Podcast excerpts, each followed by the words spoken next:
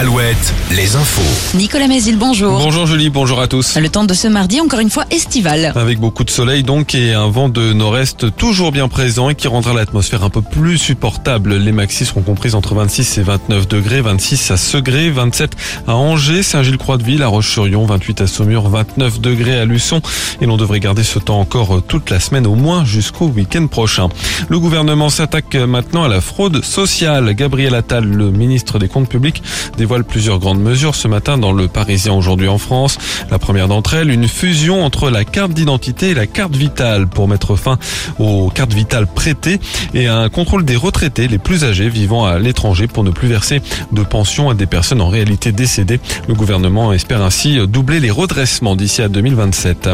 Sur la côte vendéenne, un couple secouru sur le passage du Gois dimanche soir, piégé par la marée montante, l'homme de 49 ans et la femme de 52 ans avaient trouvé refuge sur une balle ils ont été ramenés sains et saufs sur le continent par les secours.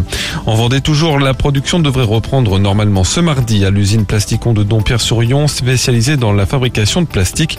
Un impressionnant incendie s'est déclaré dans une zone de stockage dans la nuit de dimanche à lundi. 3000 litres d'acétone, un produit chimique entreposé dans de grands bidons, ont brûlé.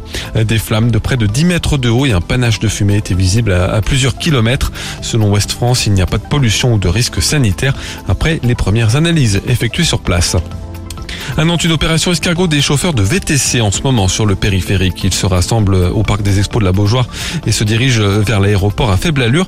Parmi leurs revendications, la rémunération proposée par certaines applications comme Uber ou Bolt, ainsi que leur fonctionnement, notamment autour des notes données aux chauffeurs. Le questionnement autour du semi-marathon des Sables d'Olonne qui s'est couru dimanche matin. Plusieurs dizaines de participants ont été victimes de malaise, 41 prises en charge par un médecin et la protection civile. Le parcours de la course passait en partie euh, sur le remblai où il n'y a pas d'ombre et qui réverbère la chaleur. Euh, certains participants ont regretté que le départ donné à 10h30 n'ait pas été programmé plus tôt. La troisième journée au tournoi de Roland Garros ce mardi avec l'entrée en lice de Daniel Medvedev, de la numéro 1 mondiale Liga Juantec et des Français Richard Gasquet, Gaël Monfils et Clara Burel.